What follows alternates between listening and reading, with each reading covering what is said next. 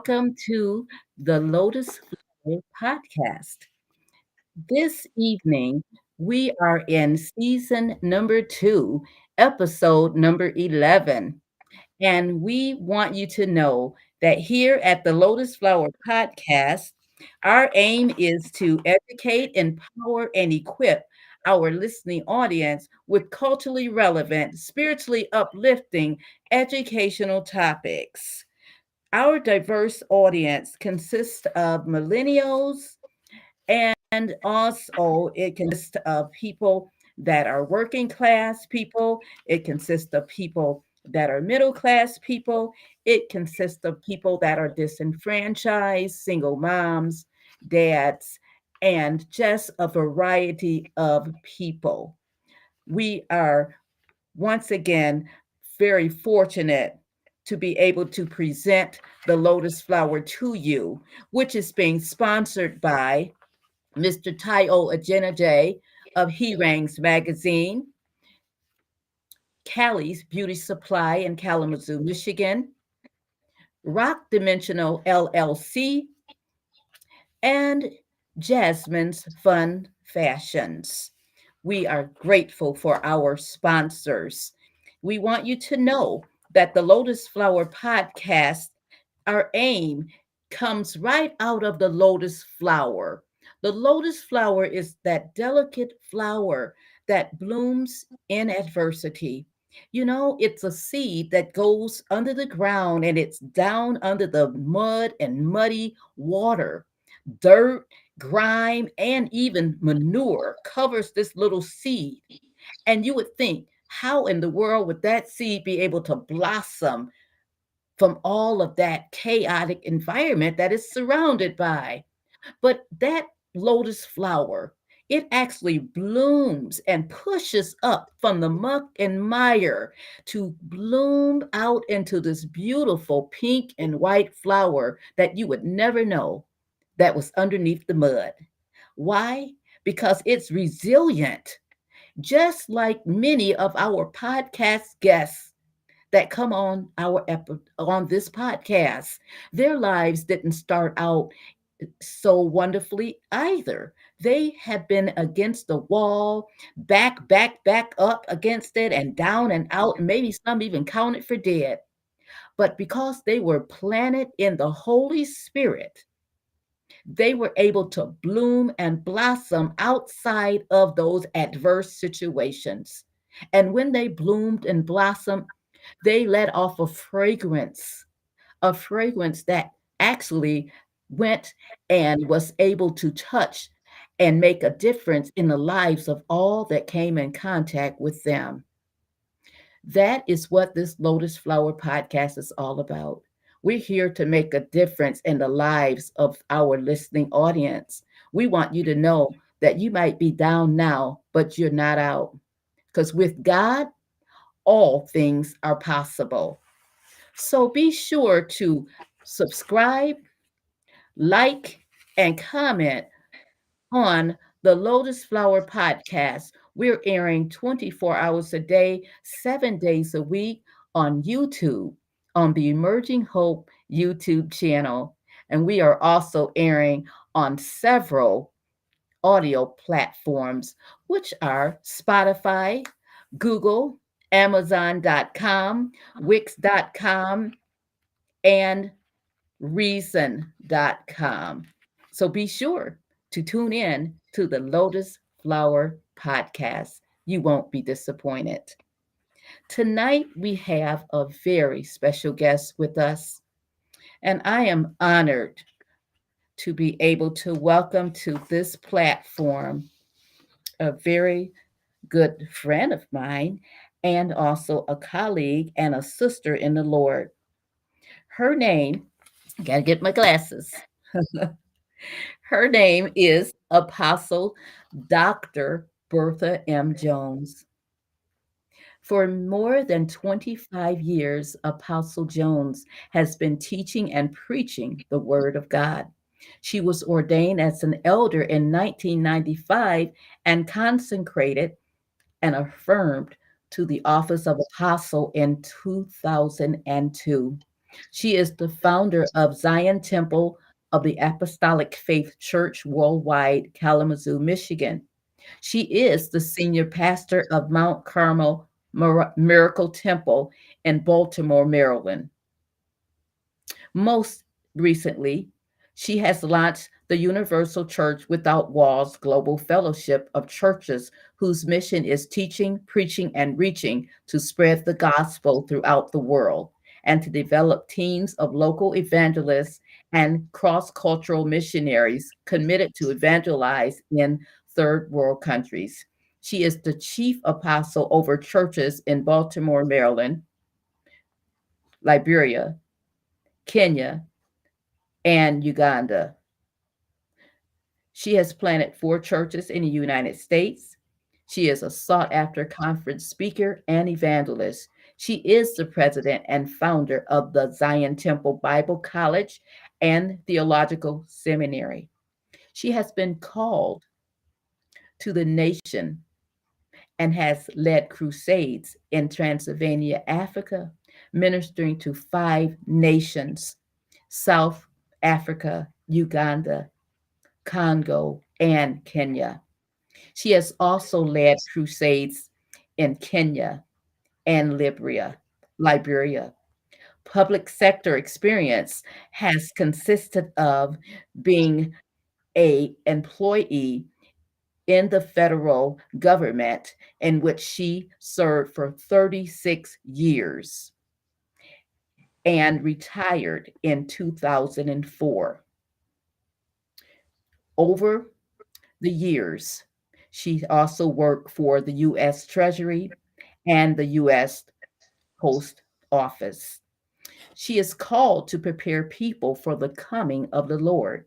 She served in many capacities with the community organizations and is a member of the Pastors United in Battle and has served on the executive board of the Northside Ministerial Alliance here in Kalamazoo, Michigan.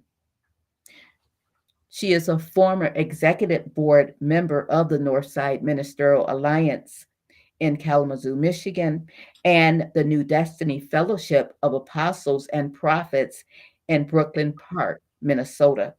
She is a current member of the Pastors United in Baltimore, and in Virginia. Her contact information will be listed in the description of the podcast episode where you can find on YouTube. You can also find that information streaming on our audio platforms. I would encourage you to reach out to Dr. Apostle Jones. She has a ministry that airs online on Friday evenings. She also has a prayer ministry that airs online as well. And I'm sure that she will tell us more about her ministries and especially the social ministry, those platforms that are airing online, so that you all can reach out and take part and be blessed by them. We welcome Apostle Dr. Bertha Jones to the Lotus Flower podcast this evening. Welcome, welcome, welcome. Why don't you greet our guest at this time? Good evening, good evening, and thank you so much, uh, Dr. Robinson, for this um, invitation to come and to tell my story. I thank the Lord for the Lotus Flower podcast. And this is my first time doing a podcast, but I thank God for this platform that I can tell my story with the with the uh, intent of helping someone in their journey or the same type of journey that I have traveled uh, for many years. And I thank God for his healing virtue uh, that has is flowing through me now, and I feel healed and whole. And I, I just thank God for you, Dr. Uh, Robinson, for your testimony and how God is using you to be a blessing to so many people. And that is my desire to be a blessing to the people of God and to do this kingdom work. Because when you've been called to do kingdom work, your life it becomes a testimony and the transparency that you're able to uh, uh, uh, release will hopefully and prayerfully help somebody else. And so tonight, I will be telling you my story on my journey with the spirit of rejection and low self esteem. Amen. And many people may not have realized that I suffered for the, with that for many years. And it has not been a lot that I have been delivered from. But I thank God that I can I can testify tonight that I am delivered from those two spirits. And I my my journey is a story. And one of these days I will write it in a book, but my story is still unfolding. And that's why I have not written it down yet. But I want to start with my journey with low self esteem because it is, and let me just say this Lord, let the words of my mouth and the meditation of my heart be acceptable unto you, O Lord, my strength and my redeemer. And as I go forth, God, use me to speak a word to help somebody that needs healing right now. In Jesus' name, amen. As I looked at my uh my my story, and I looked at the manifestation of the low self-esteem and and and I, I looked at how that spirit operated in me for so many years and many people will say well where did it come from and I'm not sure where that one came from, but I know where the uh, spirit of rejection came from. But I'm going to start with the low self esteem because it was something that really caused me to go through a lot of anxiety in my life. And um, and and and I was at a place in my life that I didn't really feel worthy. I didn't feel that I was um, accepted by people. I didn't feel, and one of the things that I realized that this low self-esteem worked hand in hand with the spirit of rejection. And even though there are different manifestations of each one, the low self-esteem caused me to not not feel that I was even uh, uh, equal to other people. I felt that in in in my um, uh, uh in my quest or or this um, area that I felt less than other people, and we want to call it negative social comparison. Um, my self worth, I didn't have a self worth. And some people call it low self esteem. I like to say in my story, no self esteem, because I felt like I didn't have any self esteem, much less low self. And so it was at zero. And, mm-hmm. and, and, and I found myself constantly comparing myself with other people that I thought were better than I am, that had more knowledge that than I did, that th- those that there had a better, a higher social standing than I had, and they had a better appearance than I had, and and and and and I had a problem asking for what I need. When I struggled through things, I felt like I wasn't worthy to ask other people to assist me, and and I, I, I wasn't able to pro- prioritize my needs in life because I felt that low on the totem pole, and and I had trouble accepting positive feedback. If somebody told me that I had on a nice dress, a nice outfit, then I was, oh, this is just some old dress I had, or, or you know, I haven't been shopping in such a long time, and you mm-hmm. think this is a nice dress. I had problems accepting uh, uh, uh, uh anything. That I had trouble accepting any kind of feedback or any kind of positive anything. And my complaint was always, oh, it's just an old dress. Uh-huh. Oh, well, uh, thank you, but I don't feel that way.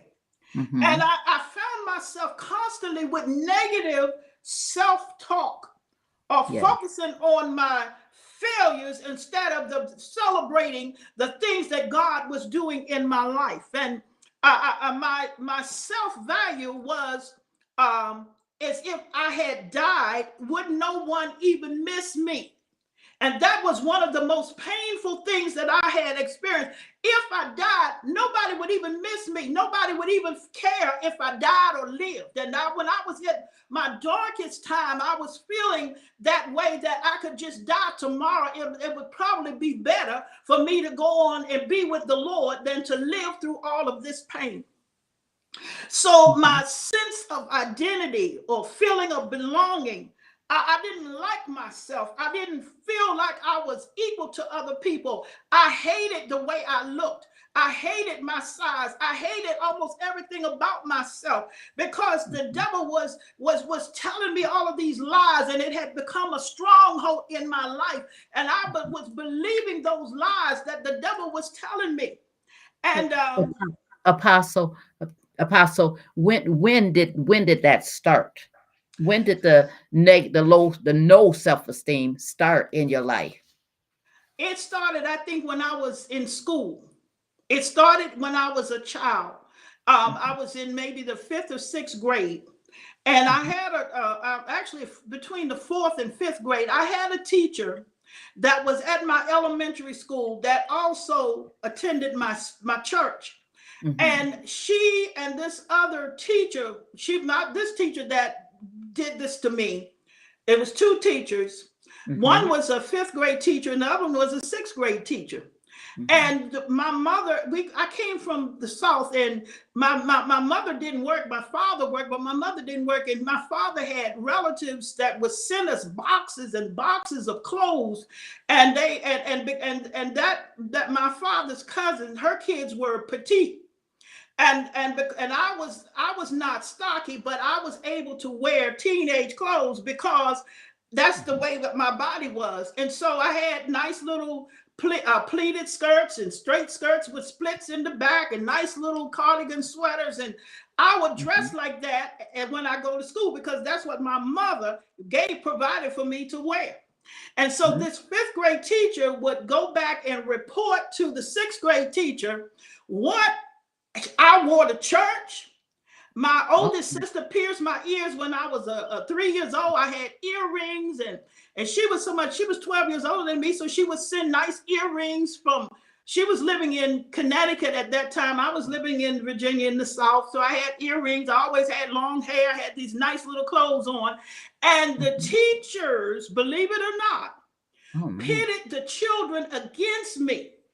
Oh, and, and, and the and the sixth grade teacher would tell the children, "Don't play with me because oh, she's grown. Look at her. She look at what she's wearing." And and, oh, and I came home crying a many a day. And I told my mother that how I didn't want to wear those clothes, and she said, "You're going to wear these clothes because this is what I provided for you, and those teachers don't have anything to do with what you're wearing. And if they have a problem, tell them come see me. Well, I'm here. I am in the fourth grade. I couldn't tell them that kind right. of. So the children wouldn't play with me. I would stand off uh, by myself on the playground and started feeling bad about myself. And and and, and it's I, from what I can recall, it started then. The low self esteem started then. Mm-hmm. And so I started not liking anything about myself because I was made to feel that something was wrong with me. And, and this happened from teachers. This happens teachers. from teachers, people that you should have been able to trust. Yes, this happened from teachers in elementary school. And, and so you told your mom, you told your mother, and she she did believe you, but she said you still have to wear these clothes. Yes. And they were and beautiful did she ever clothes. try to talk to the? Did she ever try to go up there and talk to the teachers or call them or? As anything? far as I can remember, she didn't. And and and and see, one of the things that because I had long hair, it wasn't uh-huh. real long, but I didn't wear a lot of braids. A lot of kids my age, they wore a lot of braids. I always That's had a right. ponytail. And right. so, and by me wearing gold earrings and a ponytail and these clothes, they just they just tried to single me out and make me feel like something was wrong with me. Oh, and I did start feeling that something was wrong with me because I didn't see the other kids. You know how children have peer pressure. I didn't see the other kids wearing uh, um, earrings because back there years ago they didn't have pierced ears and, mm-hmm. and and and furthermore they wore what their parents provided for them just like i did their parents provided little cotton dresses and that's what they wore i had on nice skirts and sweaters and stuff because the clothes that i was wearing were the clothes that teenagers wore uh, but they were small. So I, by me being in elementary school, I could fit those clothes. And so that's why they were sent to my mother um, from New York and different places. And evidently I must have looked pretty good, but they made me feel like I looked like nothing. And Oh, this is when. I believe the low self-esteem started. When I look back on it, this Mhm. is when I started feeling less than other people.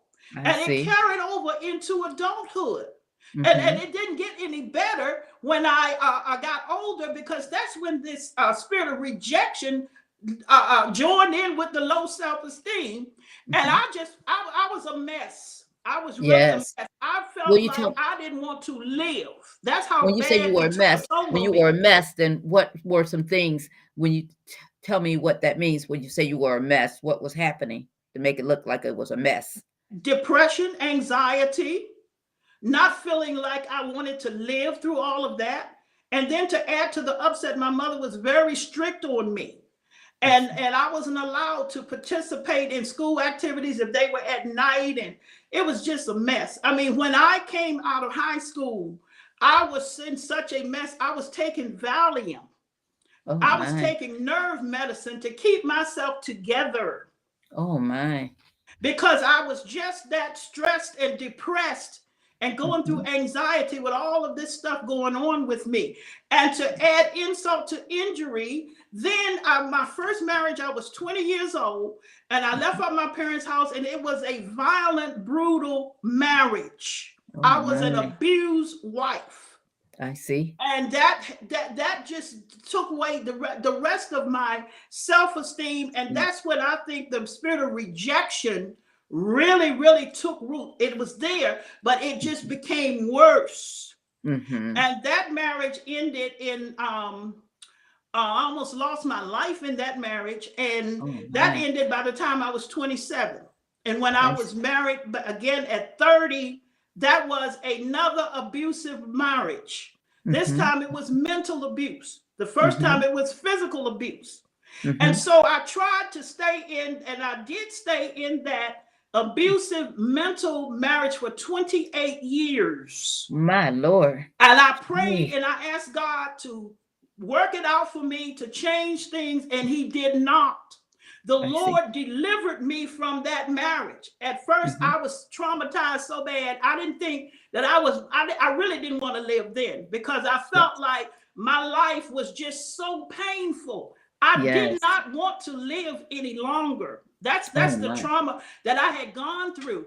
And Mhm. so with the help of the Lord, a grace of God that was poured out on me, I continued to minister to other people in my pain, Oh in my my. grief, in my Mhm. bleeding. I continued on. I was a pastor when that after 28 years, that husband left me Oh my. because he did not believe in female preachers I see. and Uh-huh. he uh, abused me uh, mentally uh, for 28 years. My And Lord. so, at what happened, what brought it to a head, I was I was at our 25th wedding anniversary. I didn't have a 25th wedding anniversary celebration, but I was praying. I said, God, I've been in this marriage all these years, and it's not getting any better. And I said, God, save this man or send him on his way. Mhm. And when he, uh, when the Lord moved, he sent this man out of my life. He delivered me from Praise him. God. Praise And, God. and, and, and, and, and before he delivered me, I heard in the spirit one morning, the Lord said, There's been a separation in the spirit. And Mhm. I didn't understand what the Lord was speaking to me. I pondered over and pondered over, but I, what, what I realized was that the Lord was separating, He was severing the Mhm. marriage spiritually because when you marry, you have a spiritual bond. That's and right. so I didn't realize that that's what that meant. I thought it meant that, but I wasn't sure. And Mhm. sure enough, he left me. He packed his stuff and left me. We had a million dollar home. My, my, my. He walked away from the home. He Mm. left me. I was so traumatized. It was a, a 7,100 and 100 square foot house. I had Mm. um, five bedrooms and about six bathrooms and a couple offices. And Oh, I mean, it was just, it was a beautiful place. Mhm. And I had decorated the place. I had thirteen, fourteen thousand dollars worth of draperies oh, in just my. my living room and dining room and sunroom. And he walked away from all of that. And it was so trauma. I was so traumatized. I couldn't pack a thing. We wound up selling the house. I had to call people in to pack the house up because Oh, I couldn't. I couldn't bring myself to move anything. Oh And. I, I and it took me after I moved away from the home, I moved out of a 7,100 square foot house to a one bedroom condo. Oh my. Jeez. And it was so so traumatic. I at least six months went by. I couldn't even cook a meal in that condo. I stopped Oh, man. cooking because I Oh, was so man. traumatized mentally. I wasn't able to cook. I just I was existing. But I Mhm. kept on because I was in I was a pastor of a church. So I Right. kept on serving the people, ministering to the people. And part of Mhm. the time I didn't even think I would be able to make it mentally. But the but the grace of God was poured out on me. Mhm. And and I was able to overcome all of that. My, And when. I found out that the the second husband died of Alzheimer's. Oh my. He died of Alzheimer's. Oh my. he- left. He left. Mm.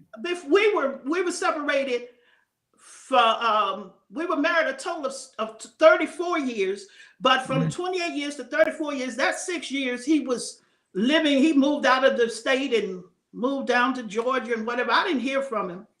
And Mhm. so after that, I was healing, but it wasn't an instant healing. It was a it was a time when the Lord allowed me as an apostle to walk alone. Mhm. Mhm. He also allowed me to go through that trauma. I later Mhm. realized so that I could relate to other people, other women that were hurting, other women that were going through the same type of thing. And also, I the Lord gave me strength to be able to bear it because not only did that happen, but my sisters, my father died, and my sisters and brothers came against me. Oh my. My sisters and brothers took me to court Oh filed lawsuits against me because my father had left me as his beneficiary. Yes. So I had to endure all types of trauma during that time. The husband Mm. leaving, the home had to sell the home, my father died, my sisters and brothers rose against me. And I, Mm. this, this was one of the reasons why I came to the conclusion that the Lord allowed that suffering that I was going through to build strength and Mhm. endurance in me. And a lot of people do not understand when you see you we hear people say you see my glory but you don't know my story. Right. They don't Right. understand your story because it's a it's a story like mine that if God don't take you through it you won't make it. Exactly. If the Lord don't take you through it and pour his grace out on you, you will lose your mind or hurt somebody. Because right. That's the that's the place I had gotten where I really wanted to harm, do bodily harm to my ex-husband Oh before my. he left. But the My Lord kept my mind. Yes. Yes. and, and, and it was so, so so traumatic in that the last months of that marriage. I slept with my door locked at night. Oh I moved to another bedroom and I was afraid to be in the house with this man because oh. what happened was by the Lord using me and in deliverance. And at Mhm. that time, that was the way that I was ministering to people. And there were a lot of demonic forces that were were, were, were being released in the uh, in the Mhm. atmosphere where he and I was at church. And Mhm. instead of him praying and, and asking God to cover him, he was angry. It would make him angry. He would rise up against me in the church. And I felt that a lot of those Mhm. demonic forces that came off of those people went in him. Um, As a matter of fact, I'm almost Yes. certain because he, after that, he started having a, a look in his eyes that when he would look at me, it was like, it was like a like maybe a a, a, a dog, a, a, a um, what do you call those dogs that are they're banned? Uh, Like, Like- they want they, Like a want pit. Like a pit bull like a pit bull Right. or a, a, a tiger or something. He would look or a at me like or something. a Rockwilder. And that's why I Right. slept with my door closed locked because I didn't know what he would do. Because all of those demons that I felt went came out of those people went in him because he would be sitting there complaining and murmuring and all kinds of stuff going on because of the fact that he hated and hated me and hated Mhm. the fact that I was a woman of God. Those Right. demonic forces in him, could, those spirits could not bear witness with my spirit. And so Right. after a while, he was scary. You could see the demons in his eyes. And Mhm. so when I started praying, God deliver them, d- save him or send him, that was desperation. God, I can't mm-hmm. live like this. I cannot Right. live. It was it would be times where I would stay at the church till right. 10, 11 o'clock at night. And then I had to mm-hmm. go home, hated to go home, didn't want to go home, sat outside in the car, didn't mm-hmm. want to go in the house, afraid my, to my. sleep in the house, afraid to eat any food in out of the refrigerator, didn't know Mm. whether this man was going to poison me or what. Wow, And I lived through that kind of trauma for, for years, and nobody knew the trauma that I was going through because I kept on preaching, I kept on laying hands on folk, I kept on praying for the sick, I kept on teaching Bible study, I kept on Mhm. teaching the, the in the Bible college, and no one knew what I was going through My because God. God gave me the grace. And Yes. he poured out his mercy on me so that I could, in fact, keep going. And Yes. then once I got to a point that I, I said, Lord, I don't think I can take it anymore. I don't think I can go through this anymore. That's when the Mhm. Lord delivered me. He packed his stuff and went on about his business. And the, the- the- every devil, every demon, I think that out of hell jumped on him because he had every sickness in his Oh, body. my, my, my. And I said to myself, you know what? You brought this on yourself, Yes. Mhm. jumping on me, Mhm. coming against me. And now Right. the, every hellhound out of out of the, the pit of hell has jumped on you and it took Right. him out. My Lord. He Now, lost his mind.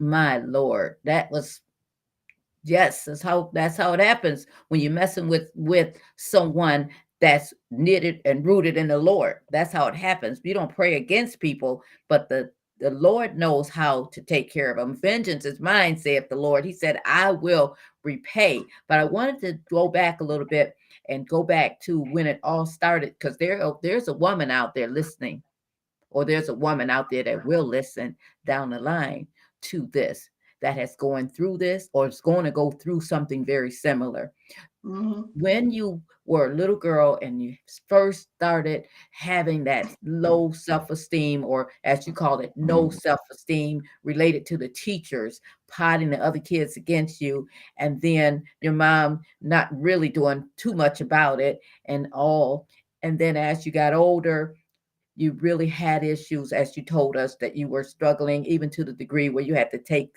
some medication to keep yourself stable and be able to focus. So from that, you got married, and I that's what I wanted to pick up on because I know there's a woman right now and that will listen and is listening that feels like her escape is through marriage.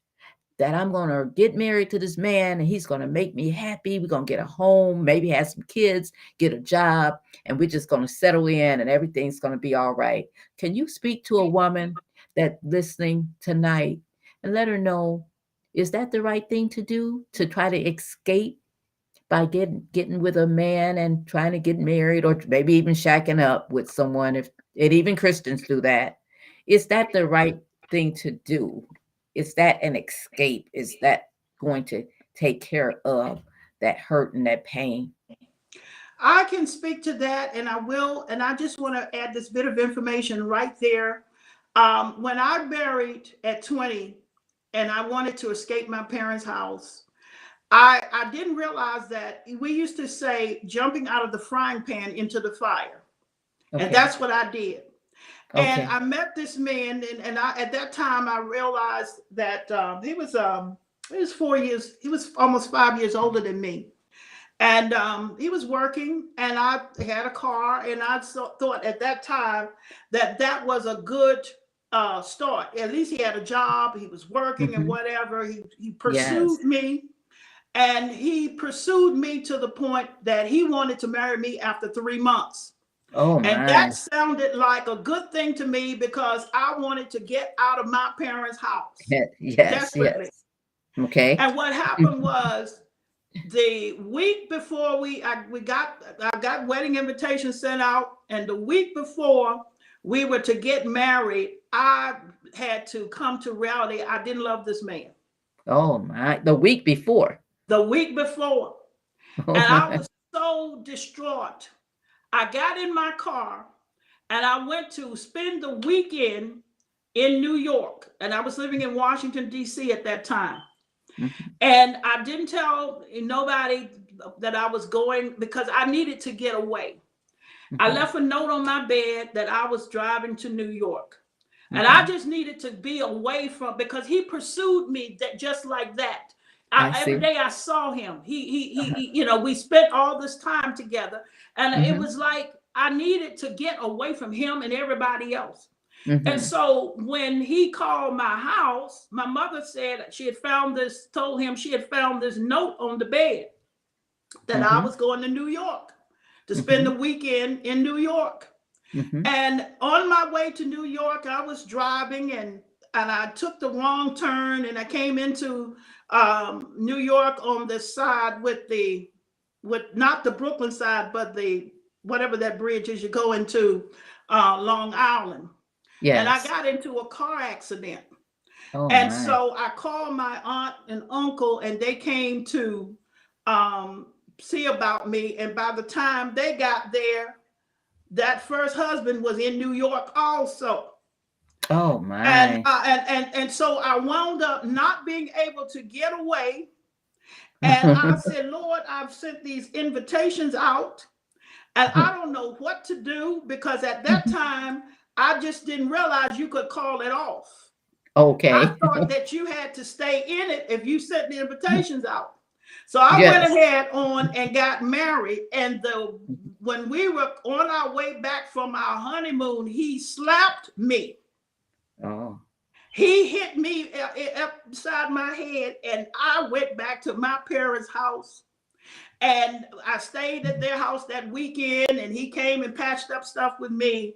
And we Oh. went back together, and it was just constantly fighting me the whole Oh, time. man. We were married a total of seven years, but I Oh, never man. lived except I never lived a whole year out of that seven with this man because he was constantly fighting me and doing stuff. So, Oh, my, to answer your question, Mhm. that's not the answer. When you feel like you uh, uh, uh, entrapped, that I felt like I was entrapped in my home because of the way that my mother was constantly on my case and the way she treated me. But then getting married uh, uh, is not the answer. You have to come to grips with yourself and what's going on in your life. Because what was going on in my life was trauma, and I'm married into more trauma. And so that that's uh, uh, uh, adding to the upset. So my my suggestion to any woman that is trying to escape all of the trauma and anxiety and depression and everything that's going on, it's not about marrying anybody. It's about learning to bring yourself to a place of wholeness and healing first. Because you come in that relationship with baggage and you just pick up more baggage. Because if you're not whole and heal yourself, you can't you cannot present yourself in that marriage in, in, in a way that you need to because women have to be whole because uh, from what i understand a woman is supposed to be a helpmeet or helpmate help helper for the husband and if you need help that's that's almost like the blind leading the blind and everybody will wind up in the ditch so you have to get yourself together so you can be a helper to that man and if he That's right. comes with baggage and two people coming with that's a mess. It's like That's right. getting ready to happen. So uh, my suggestion is no, don't get married unless you know beyond a shadow of a doubt you have your stuff together because you're going to have to help him keep himself together. And so you you're coming in needing a band-aid and he's already bleeding. Right. That that's not that's not uh, that's not that's not what you need to do. So as a pat as a pastor, if you have a woman or a couple coming to you saying, "Okay, apostle, we want to get married and we want you to marry us and you I'm sure you require marital counseling." yes. So if you saw that that was a red flag in that relationship, what would you do? Well, first of all, with the intensive pre-marriage counseling or, or pre-marriage um, examination, um, I look at uh, some specific criteria in the beginning. I do a, a um, compatibility study. Some people are not even compatible in the first place. So I mm-hmm. don't recommend they get married. And then we look at various uh, triggers. We look at uh, because pre-marriage counseling needs to be extensive. Some people are so much in love they don't even have time for four sessions or six sessions, and then mm-hmm. they wind up making a mess because they don't have time for you to take the time to counsel them and to flush out and work through issues. I've Right, had right. I've had that to happen uh, a a couple times uh, back years ago. So now I know if you're in a big hurry to get married, get somebody else to marry you because I'm not going to do it. Because I know there are Mhm. things, you know, I had one lady that um she had been a member of the church for years and the um the her her fiance were was a member also and he hid it from her that he was on medication to keep his mind regulated.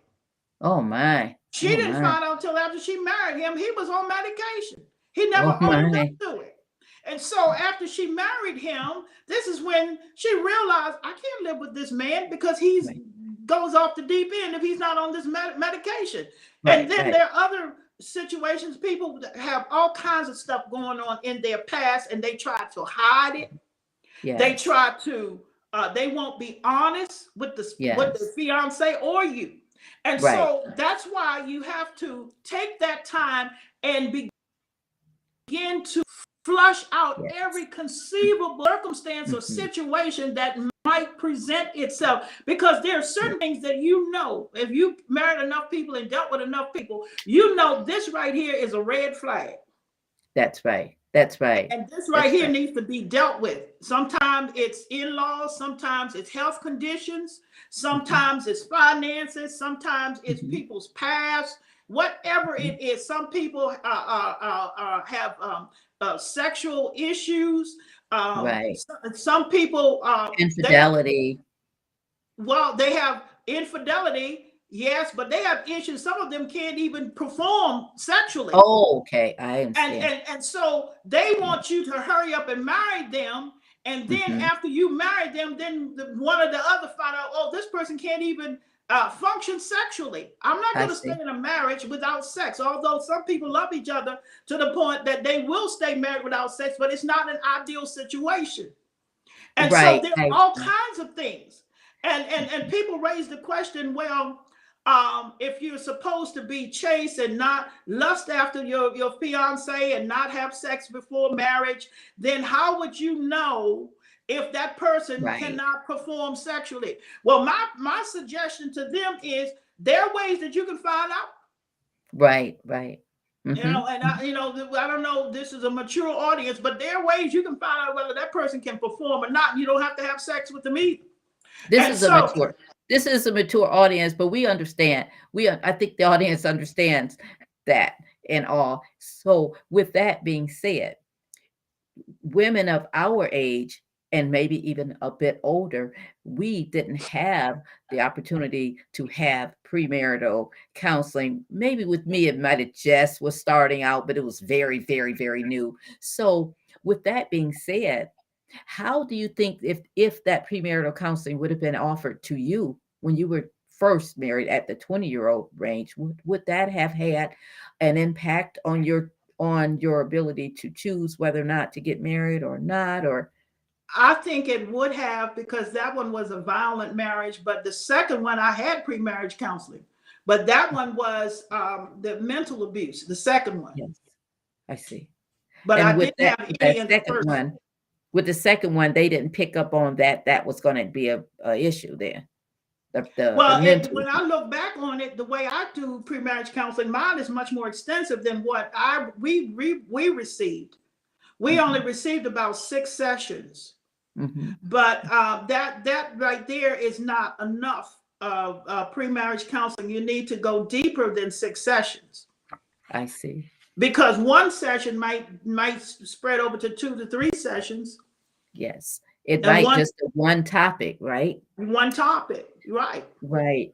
So would you would you say that if a person is dealing with trauma from their past and they are pastoring and leading the church and you said bleeding and all which that happens and then they got on a mask so nobody knows what's behind that mask can't see them would you say that that person is is is operating fully in their call at that time and doing what thus saith the lord? Or would you say that the person is just operating because they know that they cannot stop because this is what's expected of them to do? Well, I have two theories about it.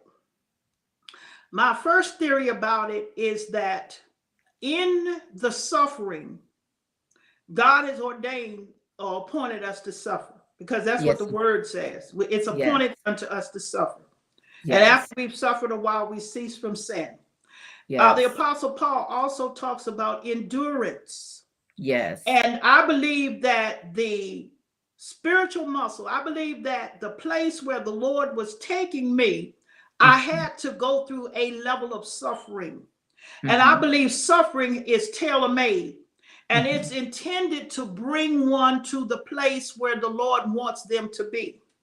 And so Mhm. I believe that based on God's permissive will, yes he, he permitted the suffering in my life to bring me to the place where I am today to stand against demonic forces.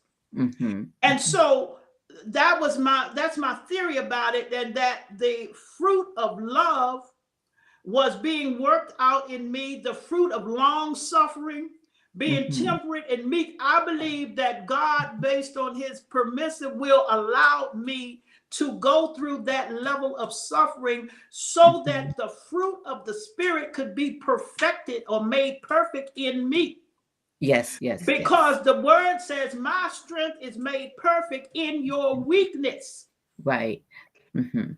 and so i believe that what the lord allowed he allowed it and the bible calls it temptation but Mhm. he allowed it and the bible says there is no temptation that is uh that but but such is common to man but the lord will prepare an escape route. And the lord Yes. prepared an escape for me when he knew i had had all i could stand. Yes ma'am. He but when, but when you but you know the reason I, I i wanted to bring that out is because you and i both know that there are women that's sitting in our churches right now and sitting at home that are going through the same thing and they're pastors and they're leaders and they're stuck in that situation and they don't know what to do. They're feeling guilty if they stop ministering if they stop serving they sit down they feel real they most likely will just feel guilty and as though they've let god down and let the people down.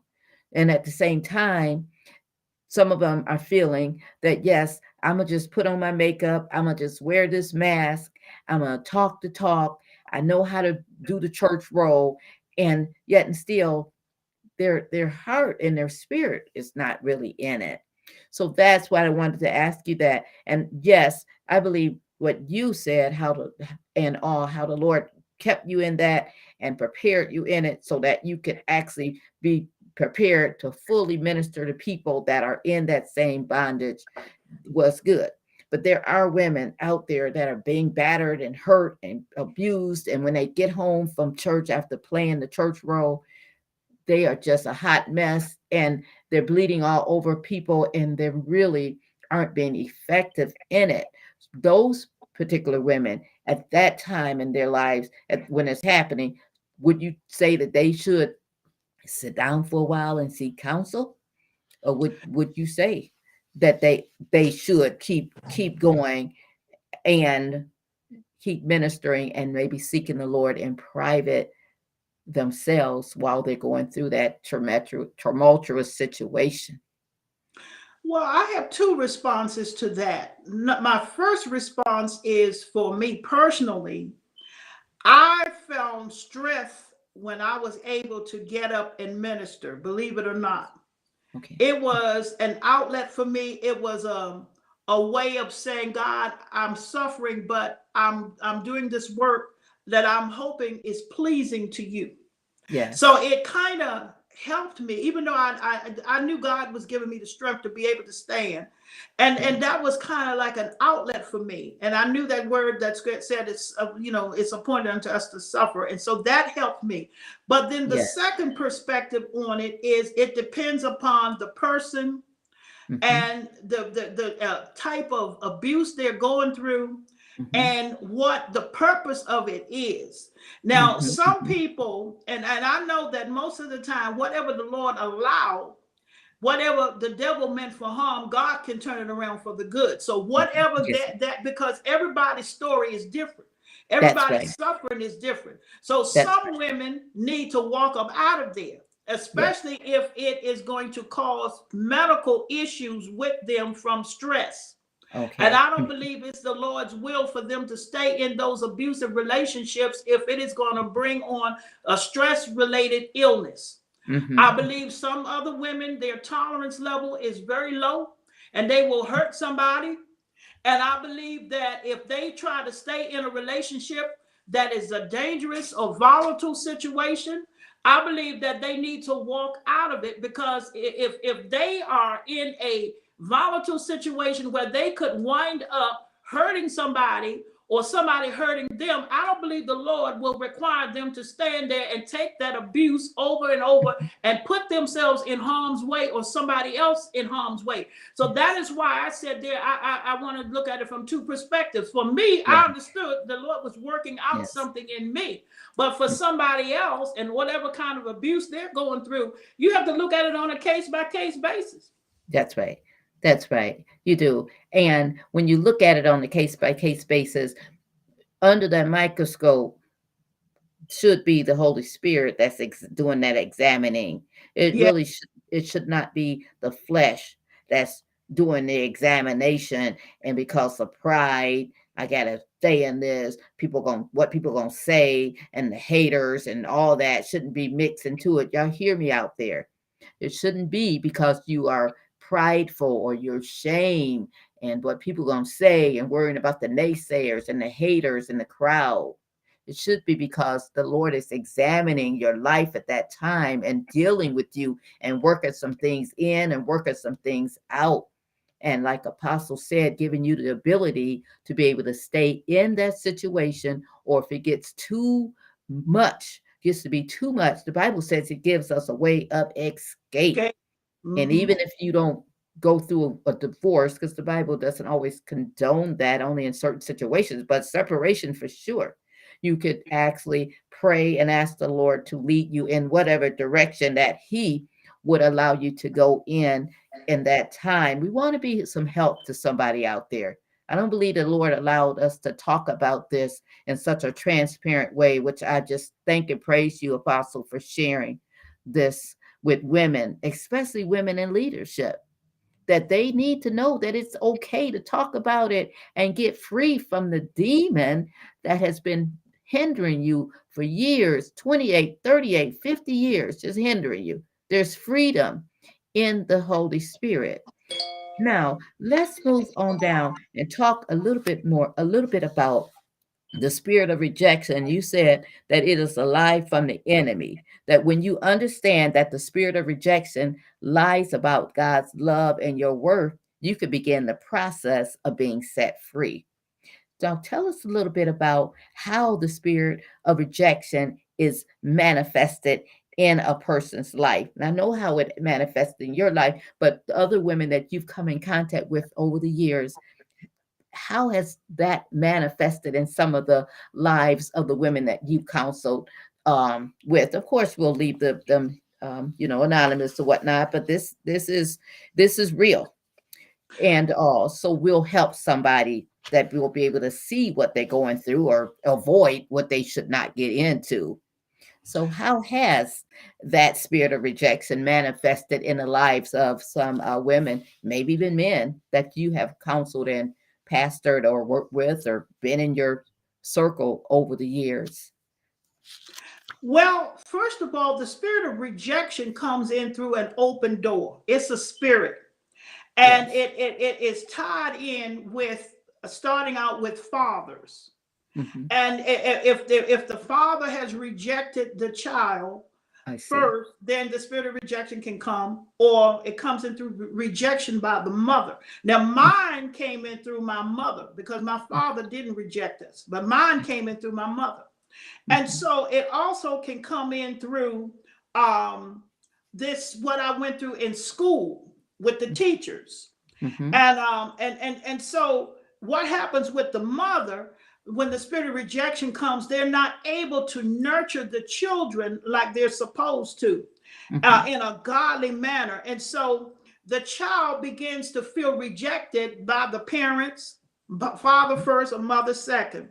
And Mhm. then uh, it also is an open door through being rejected by the spouse I see. and so it, it- I already had that spirit of rejection coming from my mother. And then the first marriage, which uh, uh, it was infidelity, it was violence, it was all of that. So that compounded the spirit of rejection in me. And Mhm. so um, the school, a child can uh, develop that through an open door if somebody in your church rejects you. A lot of people uh, have, co- have, have, have entered into being rejected in the church or in your work. It, it can take root from any of these triggers or any of these open doors. And so it takes root in your soul. And so what happens is you start feeling like um I'm I'm I'm I'm I'm going through life and, and and because this is like an open sore, I'm I'm walking around seeing who's going to reject me next. Uh, and, and I'm so used to people rejecting me. I'm just looking for any kind of excuse. And the devil feeds your mind with stuff. Yeah, they they rejected you there. They said this over there and they said that over there. And so it compounds and it's a lie, but it comes into your soul. Yes. And then, uh, uh, uh, and so the, the kind of lies that the devil tells you is that you are not wanted. They, they don't appreciate you. You are unloved and, and, you're unaccepted and you're unworthy. And this these are the lies that the devil starts feeding you when you're already abound with that spirit of rejection. And so uh, uh, the other thing is uh, the devil will say, well, you will never um, belong in that group. You you're different. You're you're not like other people. And so those are two of the ways that the enemy comes in. First of all, it has to be an open door somewhere through some generational issue or the school or the Mhm. church or your job or whatever. And then the devil starts telling you about how people don't appreciate you. They don't Mhm. care whether you live or die. This is one of the things that the enemy was saying to me. Uh, if you died, nobody would even miss you. They don't even Mhm. care nothing about you anyhow. So so what? If you died, nobody would miss you. It doesn't matter. And Oh, so you, uh, you know it, it- the devil feeds these lies to you, and so uh, the promises of God that are in the word, if you're not in the word and you don't tell that devil to get thee behind me, Satan, because the word of God says thus and such, that demonic force will constantly be feeding you lies in and your those lies take root in your soul and they become a stronghold. Right, right, right. And so you need to be delivered from those lies of the devil. And you have to, first of all, take responsibility for the fact that you allowed the devil to lie to you. And then Amen. you have accepted it down in your soul. And, and, and, and so, as long as you accept what the devil is saying to you, he's going to stay there. And Mhm. so, when I thought about it, it I, I call it now the five R's. First of all, you take responsibility for the lies that the devil told you and you accepted it. Mhm. And then you repent. That's the second R. Mhm. Then you renounce everything that the devil has told you. And then you remove it from your, your mind and your heart and your spirit. And then you rejoice about it afterwards. And so that's what I call the five R's now. You take responsibility for it, you repent, you renounce it, all these lies, and you remove them out of your spirit. And the way I believe you is the best or most effective way to remove it out of your spirit is to take the word of God and tell the devil the Bible, it is written. Just Yes, like yes. Jesus had to tell the devil when he was tempting him, it is mm. written. And Yes. that's how you remove it. And then you rejoice because the, the, Lord has set us free. He, he who the Son has set free is free indeed. It's And you have to know beyond a shadow of a doubt that you're free from that spirit of rejection. And the That's main good. thing that helps you to overcome it is to be loved. A woman needs to be loved. And, Yes. and if a woman is not loved, a woman is not right. I don't care all these people talking about, oh, oh, I don't need to be loved. I'm all right by myself. No, you're not.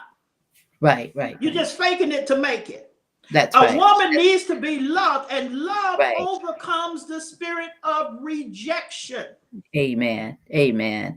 And when you say love, do you mean love by her the church family, love by her neighbors, by love by her her family, especially the immediate family, or is it the love of of of a partner, of her husband, of the one, I believe it's all, or is all of that all, mixed together? all of it, all of it. Okay. hmm It's all mixed together.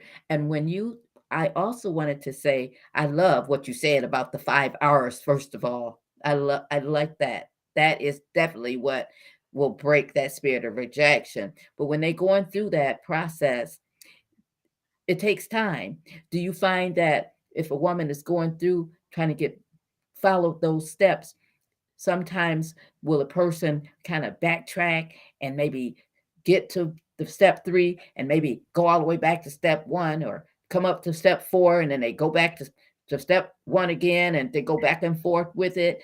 I would imagine that it might go that way for some women that are not really strong enough or dedicated or things keep happening, crises keep popping up and they keep going back and forth, back and forth until they actually come to the place where they really can go through all five of them and get free from it. So can you talk to us a little bit about how that might look and that and encourage and encourage somebody not to give up if that is occurring with them. I believe that what would help you with the five R's is to receive love first. Mhm. Because once you start receiving love, it'll be easier to take responsibility for the lies that have been uh, uh, uh, strongholds that have been created by the devil and the open doors that um, have been there through fathers rejecting or mothers rejecting or or or, or the, the the school system or the church or your work environment all that stuff that took root and you felt like people were against you and didn't appreciate you and so the love and appreciation i believe is the first is a prerequisite for it and then you can move into the five R's because once you receive that love, then you can take responsibility for the fact that it was a bunch of lies of the devil. But Mhm. if you have not any love coming your way, then it's going to be difficult to take Mhm. responsibility because some people have never felt love. I was one that had never felt felt what Right. love was, and so uh, uh, uh, when you when you don't know what it feels like, then you you you you you're trying to go into unknown territory. But when you come into a place of being appreciated or somebody say a kind word to you, because one of the things about um, rejection is um, uh, uh, it leads you into a place of self-rejection, Mm. self-hate, and Right, right. rejection of others. So you're hating yourself. That's why I said it Right. works with low self-esteem. You're hating yourself. You've, you've experienced so much hurt and rejection until you be, beginning to believe it your own self. Right. And nobody cares. And why should I? Because I'm just here. I'm just uh, out here alone, and nobody cares whether I live or die. And so, this is the kind of lies that you have to take responsibility for, uh, and, and, and, and your behavior and the mindset that you've allowed yourself to slip in. And that's Mhm. why the first of the R's is to take responsibility for the fact that this stuff that you, this self hate, and all of this stuff that you're feeling, it's you got to take responsibility for the fact that it is a lie from the pit of hell. We're fearfully and wonderfully made, and we have the, the Lord loves us. The scripture said, For God so loved the world that he gave his only mm-hmm. begotten son, that whosoever Right. believeth in him should not perish and but have everlasting life. So you have to, you have to first of all tell yourself about the promises of God. God loves me. If you all don't ever love me, God loves me. And so Mhm. when you start taking responsibility, it helps you to have a word, a promise of God to fall back on to mm-hmm. cancel out the lies of the devil. Mhm. And you said the five R's. Well, I want you to tell me what they are now. I'm going to type them in the chat for our audience to see. Responsibility. And the next one was Repent for the believing the lies that the devil has, has told you. You have to repent of it. okay. Then you have to renounce it. Everything that has the enemy has planted down in your soul, You've got to renounce it because this is not just something in your mind. This is something that has taken root in your soul. And so Yes. you've got to be delivered. And the way you are delivered is you got to repent of it. You got to take responsibility, repent of it. You got to renounce it. And then after renouncing it, you have to ask God to remove this thing out of your soul and out of your spirit. Mhm. And And then, then the fifth one is rejoice because you thank the Lord for delivering you. And you rejoice because the enemy wants to keep you bound up with depression and anxiety and all of that. That's why the Bible say rejoice. Again, I say rejoice. So you have to rejoice to to cancel out all of this stuff that the enemy has planted in your soul to torment you because this spirit of rejection is a tormenting spirit. Right, right, right, right. Yes. And I also wanted you to encourage there are there are women out here that are parents. And I know you said it started with you when you was a little girl and your mom was there and she she rejected you, did not was not a great help, but I believe she did the best she could do with what she knew how to do. I do. She probably didn't know anymore to do. Thank God. But there are women out here that are listening and that will listen that they have a little girl that's feeling that way and and that seed is trying to get in through that little open door right now. What would you Mhm. tell that mother? How is that mother going to cover that child and prepare her or him so that that spirit will not be able to come through that that door that is trying to wedge its way into? Well, most little girls that uh, because females need to be loved. That mother, if that mother's having problems showing love to that child, then that mother has to understand why am I having a problem showing love to my child? Is it because I wasn't loved? And if it was the fact that I wasn't loved, then I have to break this cycle uh, right here because it's carrying over to future generations.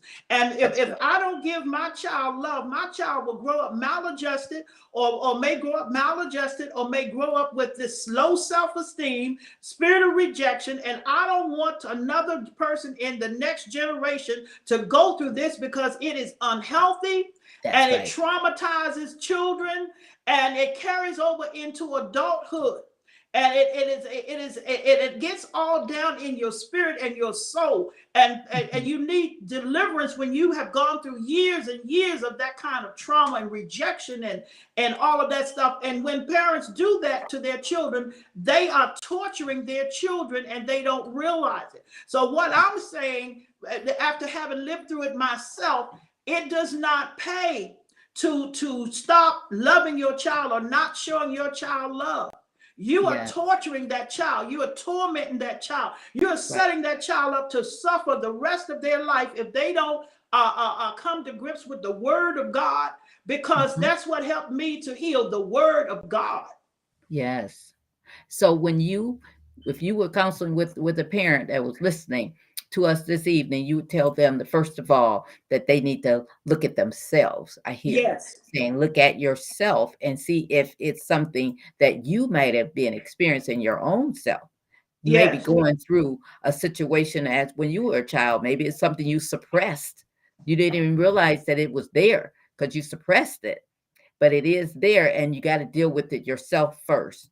That takes a big now that takes a real big person in order to be able to do that. You know, we have a lot of um and we're not and I am not knocking teenage moms, believe me, or bashing teenage moms or anything. But when you're young, you are still a teenager and you're still developing yourself and Yes. growing and learning how to be a, an adult. So sometimes when teenagers have children so young, they may not know how to handle some of the situations that are prevalent in those little kids' lives. So I I like what you said to be able to recognize that in yourself. And that really requires being under under a man or woman of God in a church, a spirit-filled church that's preaching and teaching the word of God and preaching under the anointing so it can start revealing some things and pulling some things forward in a person's spirit.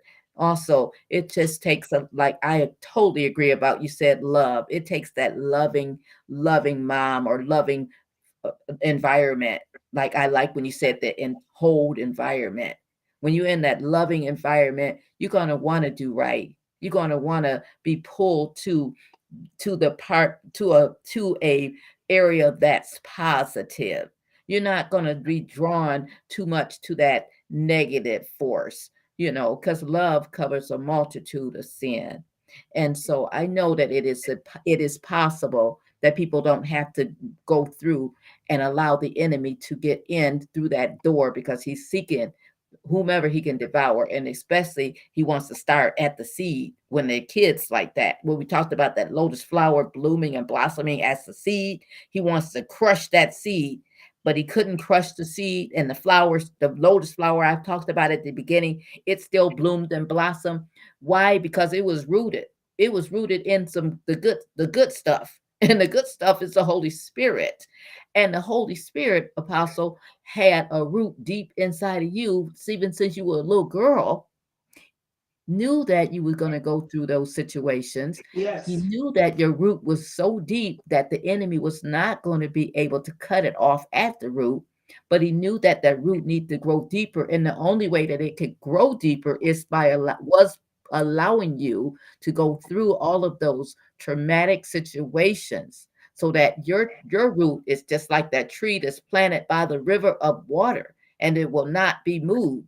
It goes down so deep that whatever storm comes and it shakes it it won't be able to make the tree topple over you. It won't make you topple over and all. So that is where the devil was given i'd like to say a black eye actually Mhm. sent back to the pit of hell. Even when the lord allowed the gentleman that you were married to the second one to remain with you for 28 years and all that torment.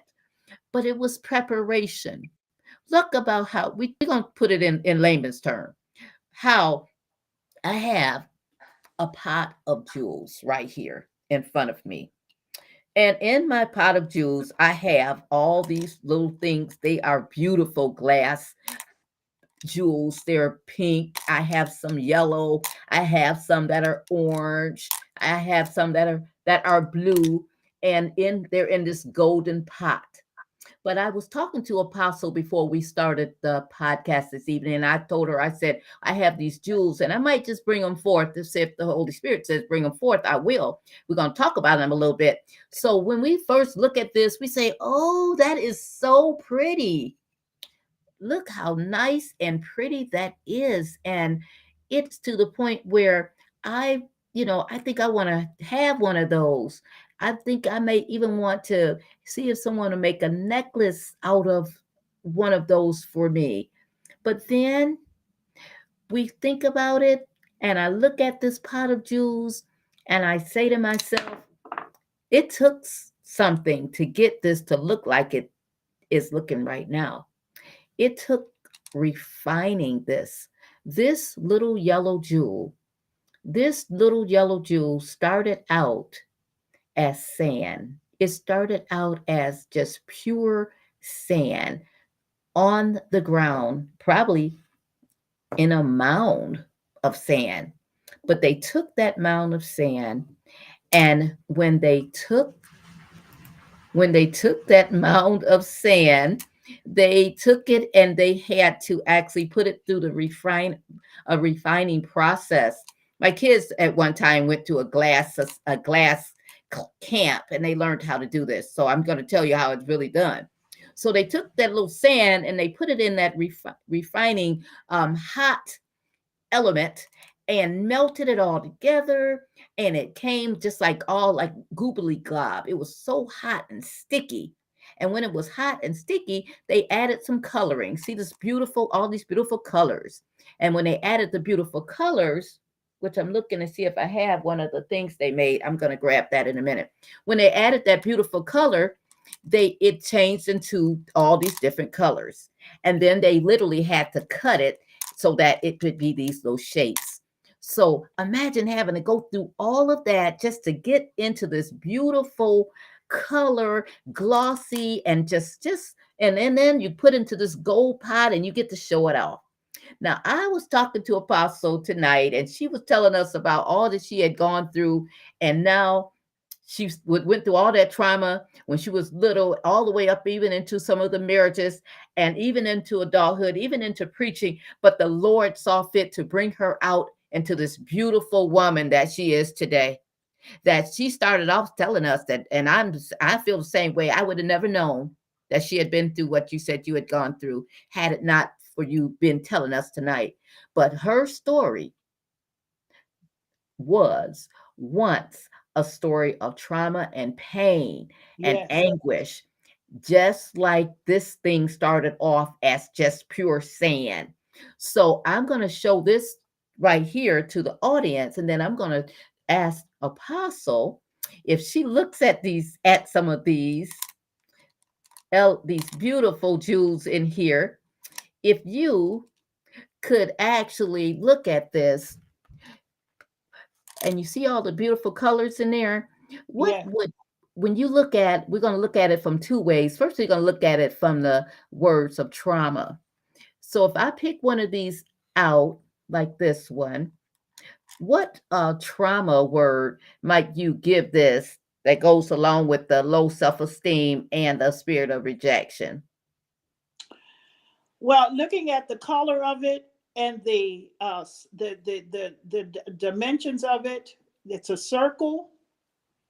And I I I would t- what comes to my mind immediately is a circle of hope. Yellow is a warm color. And uh uh, the- and, and and and the sun is going to shine one day in your life. It won't always be a, a, a, um, a winter season, but yellow to me brings forth a thought of sunshine, warmth, and glow, and and and, and peace. Yellow is a very peaceful color, yes and it and, and so uh, coming out of that kind of trauma, I, I I I look at a circle of hope and peace yes and, and, and sunshine, sunlight coming into someone's life.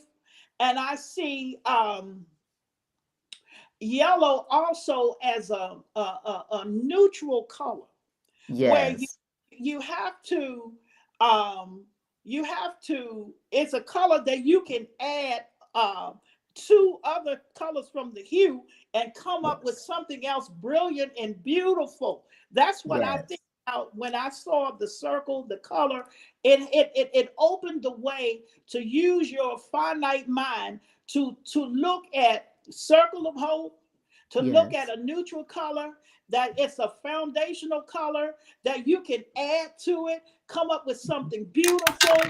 And then I also it, it, it fits right in with the other uh, uh, uh jewels there. um, yes because it, it, it, it, it's it's it's first of all the shape of it the color Mhm. of it the the idea behind it uh, that it, it it is foundational and so it's it's it's it, it's a it's a work i see yellow as a work in progress Amen. Amen. Thank you for that analogy. Now, and when I put it back with all this these other colors, it blends in there nicely. Yes. Imagine if all these things were the same color. Imagine if they were all yellow. And we didn't mm-hmm. have blue, we didn't have red, we didn't have pink, we didn't have the real pretty aqua color here.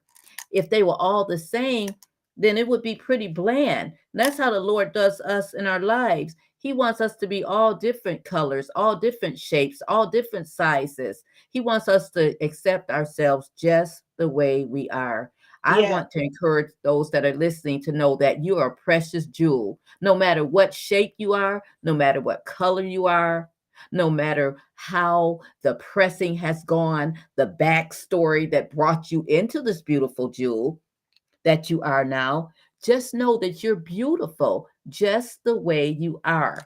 Would you say that, Apostle, that they would be the same? It wouldn't be beautiful if it was it was a, a pot of all the same color because it would not be that diversity there. We would not be able to enjoy me as the way that I am, and Apostle the way that she is, and the way that she delivers the word, and the way that I might deliver the word, or the way that other woman of God might deliver the word, or or love and embrace you and encourage you. So be yourself. Be yourself and follow the Bible. Like I love what Apostle said first and foremost get God's word and stand on his word and watch God move. I want to um I want to transition over into asking you apostle to tell us a little bit about your new ministry that you just launched live on Facebook. I want you to tell us a bit a bit about that and how can our audience participate in it? Well, first of all, for about about two years, it started during the time of COVID, and when the churches were shut down, and the Lord began to deal with me about the Great Commission: go ye into all the world and preach the gospel.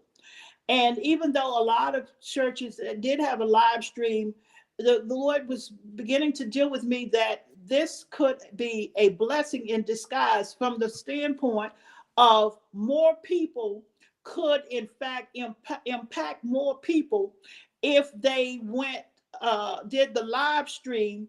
And Mhm. the ch- because the church uh, existed when the building was closed, because the church is not bricks and mortar.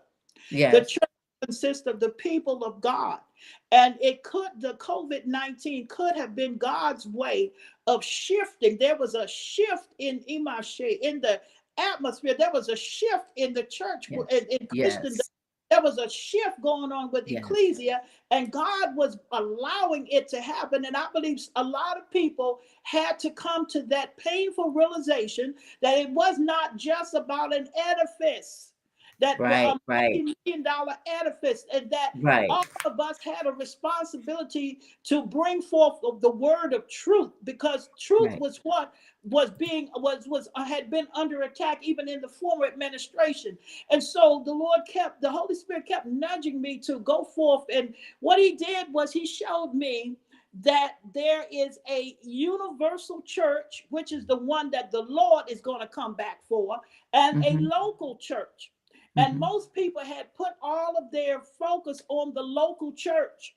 And the Lord was trying to divert or shift our focus from the local church to a universal church. And Mhm. so the name came about because of that universal church without walls, global fellowship of churches. Because the Lord wants us to fellowship. Many people had gotten into oh these are my members. This this is my church. This is my whatever.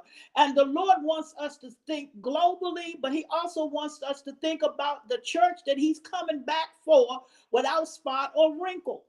And so this is where the theory came from about what the name of it. And then the lord began to show me that um that i was called to the nations and because I already had an international ministry anyway under Zion Temple. And he was calling me to expand the international ministry to be a, a, a, a have a larger global focus.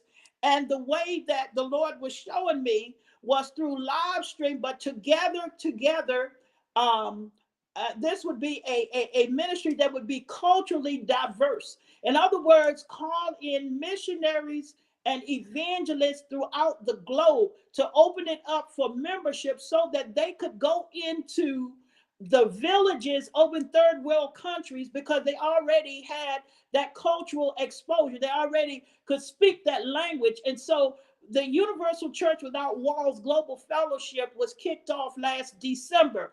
And what is intended to do is to bring in missionaries and evangelists around the world to be able to go in and administer the word of God in villages, in areas of the uh, uh, uh, of, where there's a, a, a very low number of Christians in that region to spread the gospel in regions that have a very small percentage of Christians in it.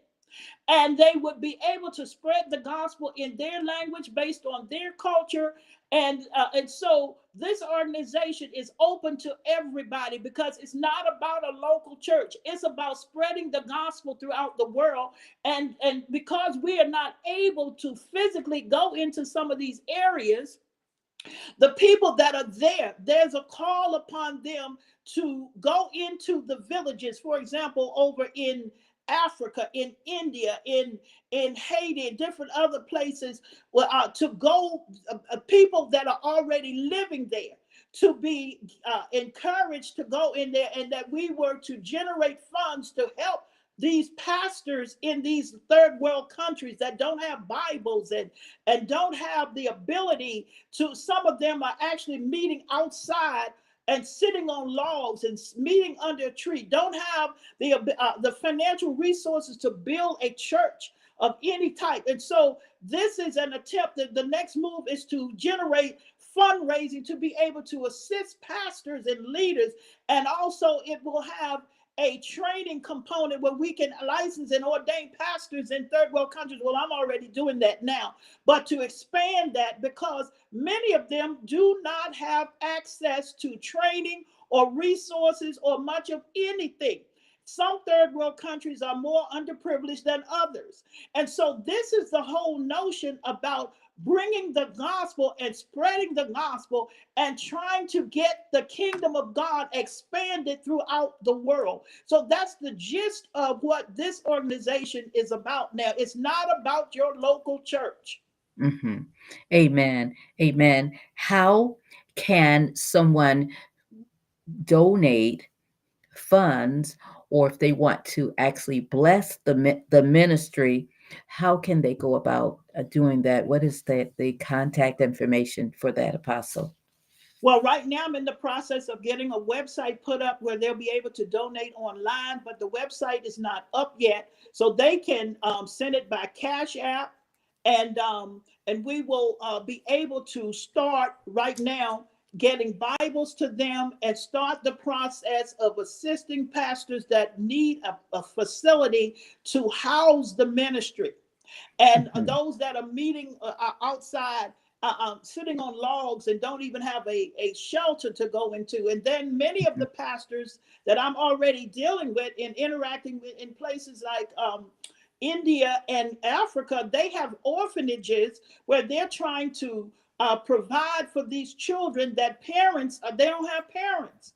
And so right now until i get the website put up because i just launched the ministry in december uh, they can mm-hmm. cash app me at dollar sign jones ministry. And and within the next uh, month or so i hope to have the website up where they can donate online. Mm-hmm and also have the app, app, uh, the uh, information where they can apply online to become a member of this organization. It, it we are not discriminating uh, based on race or, or nationality or culture. Uh, this is a worldwide ministry. Yes, and how can they contact you via your church or via your email address as well if they wanted to actually reach out and actually visit the church or participate any in, in your live stream that you have airing on our virtual platforms. Well right now i'm i'm, I'm on whatsapp. Those that um, are not able to um, do email i have whatsapp. And um, also um, the um, email is Zion Temple 2, the number two at gmail.com.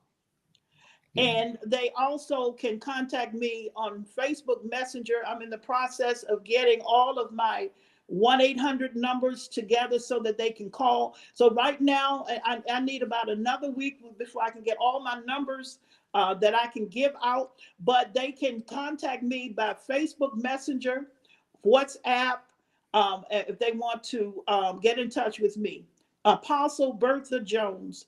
And I'm also setting up a Facebook page. I, actually, I have it set up, but I, I'm, I'm getting all of my information um, updated. And so you will see it on Facebook, the uh, Facebook page for the uh, Universal Church Without Walls Global Fellowship.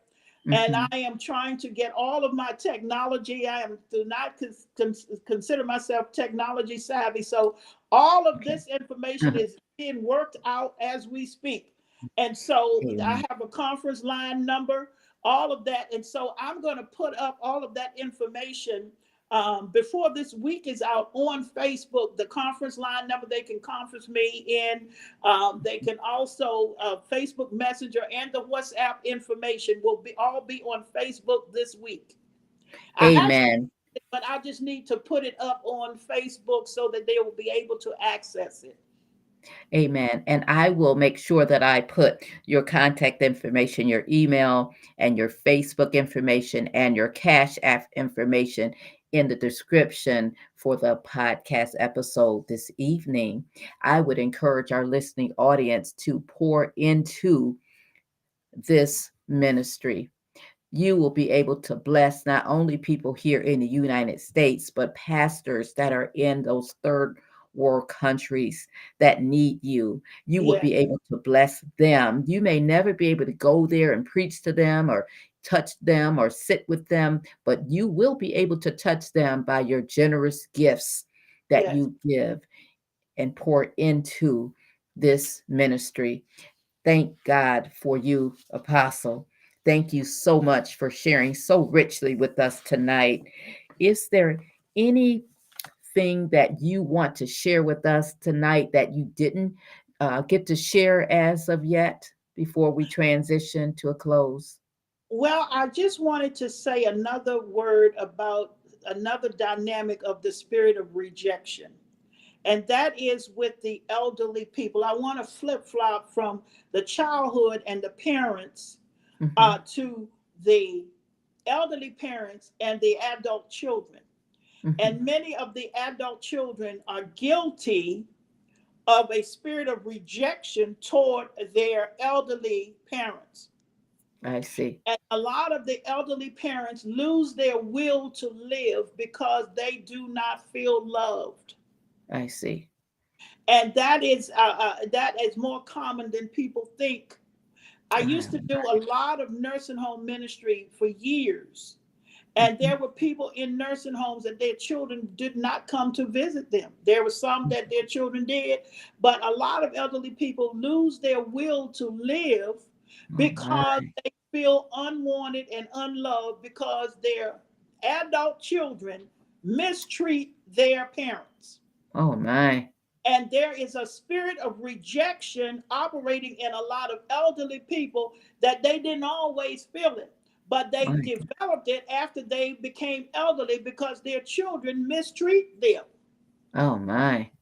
So that in itself is quite prevalent Yes. as you as you are aware of uh, with adult children that are experiencing that uh, rejection toward their elderly parents and because of that the parents sometimes lose their will to live what Yes. can be done to rectify that situation would you say Well, as as as common as it is, I feel that one of the things that we as pastors need to bring up in our ministry is that the word says you have a responsibility to take care of your elderly parents Mhm. and a lot of of of of, of, of uh, young people, millennials or whatever, that feel that they can talk to their parents any kind of way, mistreat them, don't show any love, don't go to see them.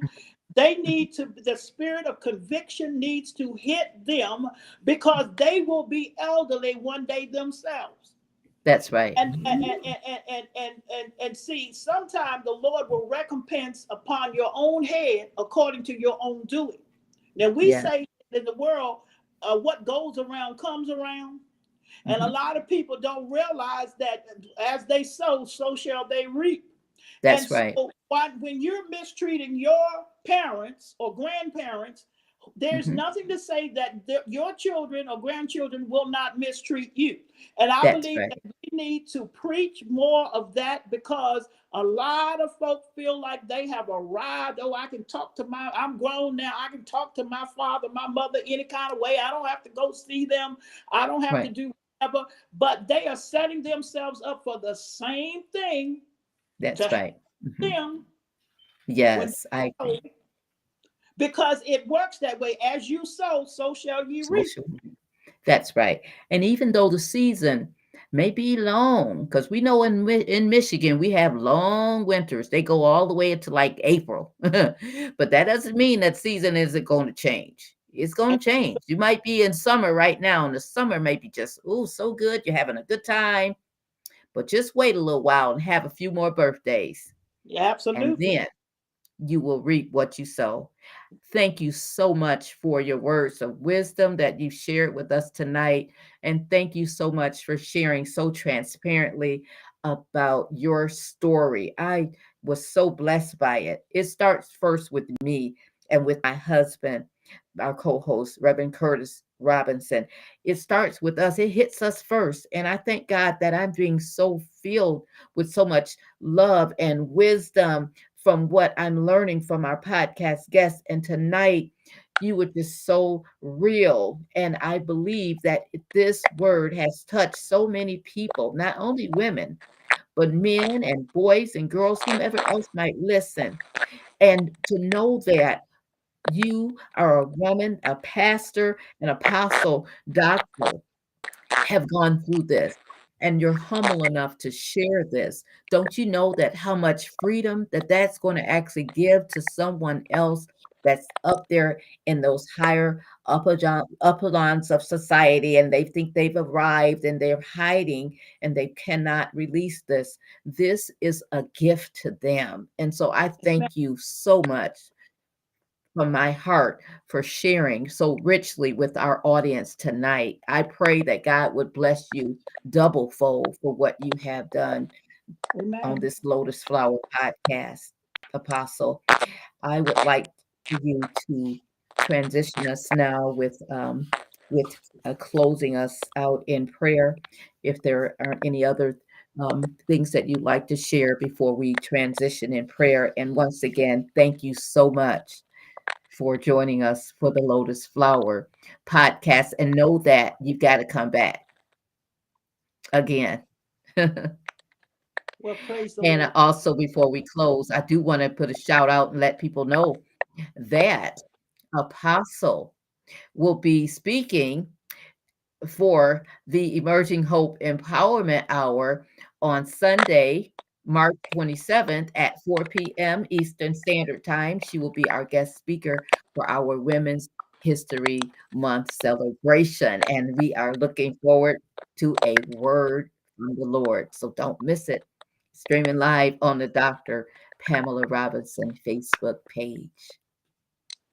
Amen. Praise the Lord. And I just want to say thank you for having me on the Lotus Flower podcast. And I, um, this was my first time telling my story uh, publicly.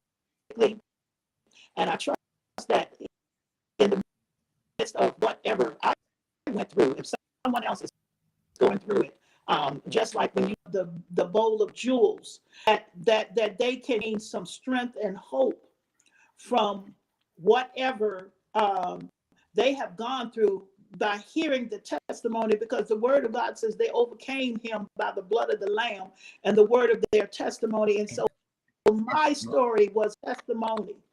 And I pray that my testimony helped somebody that was hurting. Um, many times it's it's difficult to be transparent because you do not want to share all of your pain. I didn't share all of the pain. There was more to it than that. Some of it I didn't even talk about when like the times I almost lost my life. But anyway, Amen. God is good and and and because that part was not edifying, I guess the Holy Spirit did not allow me to tell the whole story, but he allowed me to tell just enough of it for you to understand the trauma that the Lord has delivered me from. And so again, I thank the opportunity and the platform to tell my story. So let us pray. Amen. Dear Father, we thank you tonight. We th- first of all, we want to say thank you for the lotus flower. Yes. Yes, Lord. Thank you, Jesus. Yes, we want to Yes, Lord. Thank you, Lord. Thank you, Jesus. Thank you, Lord. For uh, adopt Yes, Lord. In the name of Jesus. Thank you, Lord. Thank you, Jesus. uh, Thank you, Lord. Thank you for setting the captives free. Thank you for of service so that others setting the captives free. first of all, Thank you for breaking the bonds of women that have been suffering in silence with the spirit of rejection and low self-esteem for years. Oh God, thank you. Thank you for. Apostle. we pray that Thank you for her holy boldness. Oh God, thank you, Jesus. Bless her richly. Thank you, Lord. In the name of Jesus. Thank God. Amen. Well, thank you again for being our special guest. Have a blessed evening. God bless Amen. you. God bless you. Thank, thank Bye. you.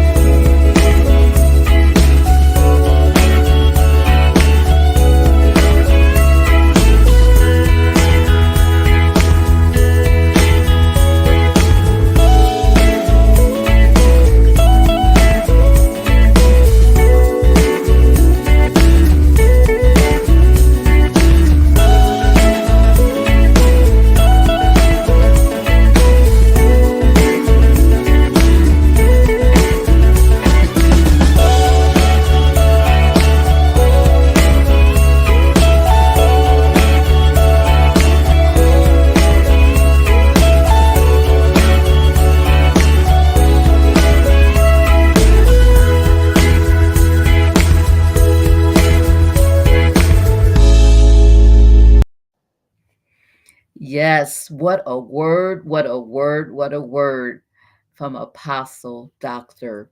Bertha M. Jones. She talked with us tonight from the topic of my journey with the spirit of rejection and low self esteem. She spoke with us about what the spirit of rejection is, where it starts from. She spoke to us about the spirit of low self esteem and where that starts from. She talked with us about the five R's of the spirit of rejection and how to rid ourselves from the spirit of rejection using the five R's, taking responsibility, repenting, renouncing, removing that spirit by giving it over to the Lord and then rejoicing. She spoke with us about negative self talk and how negative self talks opens the door for the enemy to come in and infiltrate us with that spirit of rejection and low self esteem. She talked about us to us about the importance of loving ourselves first and foremost. And she spoke about how women need to be loved, not only by their husband or their mate, but by their entire village. She spoke so transparently tonight as she told her story for the very first time on a podcast episode. And for that, we are so grateful. that she allowed the Lord to use her to share her story here on the Lotus Flower podcast for the very first time. And for that, we are grateful. So we thank the Lord for having Apostle Dr.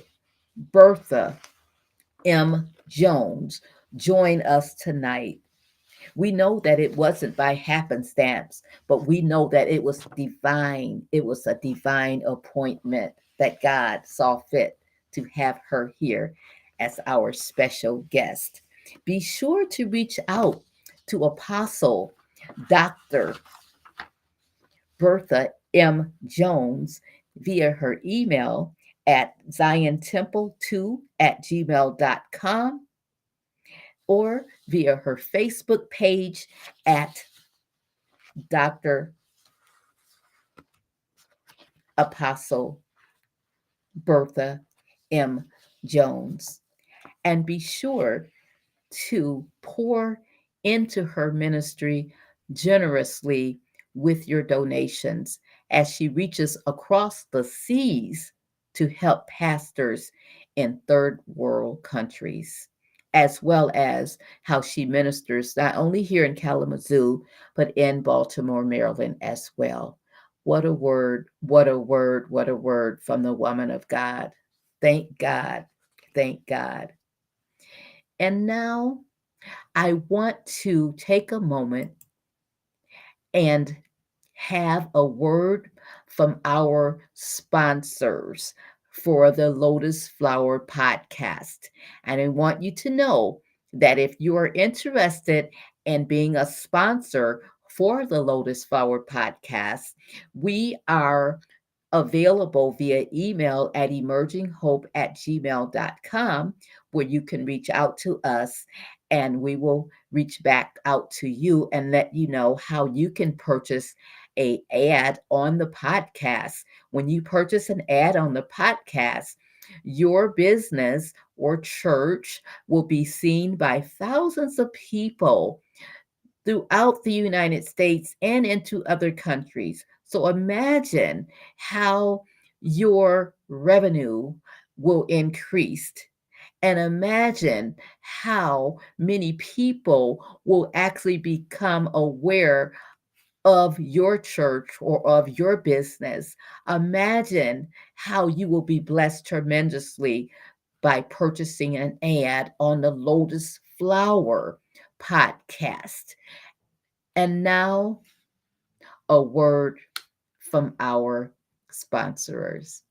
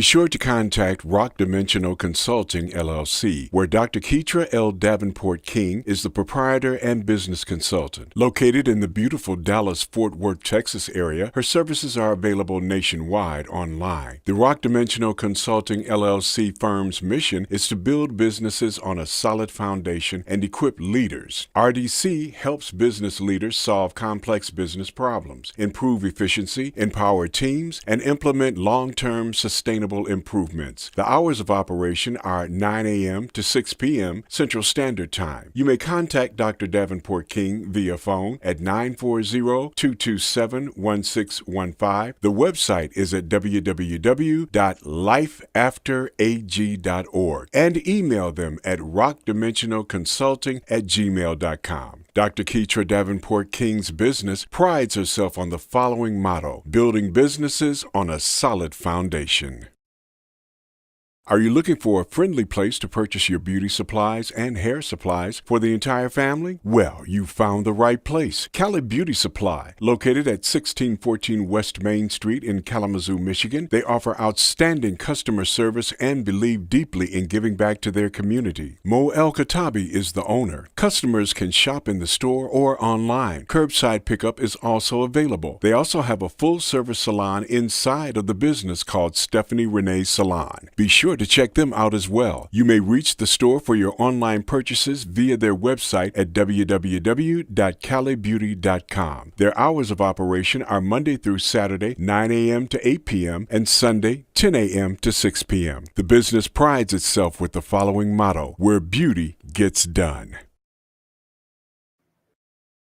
Are you looking for unique, fun, fashionable clothing at a fraction of the cost? Then you've got to check out Jasmine's Fun Fashions. Jasmine's Fun Fashions is a locally owned mother daughter consignment boutique located in the beautiful town of Morganton, North Carolina. They have over 14 years of consignment, fashion apparel purchase, and retail experience and pride themselves in providing excellent customer service as well as establishing long lasting friendships with consigners and customers. Reach out and shop with them online via their website, jazzybiz24.7 at gmail.com. However, if you're ever in the Morganton, North Carolina area, be sure to stop in the store, which is located at 304 Burkemont Avenue in Morganton, North Carolina, 28655. You may also call the store to inquire about merchandise at 828 544 5187. Their hours of operation are Monday through Saturday, 10 a.m. to 6 p.m. Eastern Standard Time. They serve their customers with the motto of excellent customer service and friendship.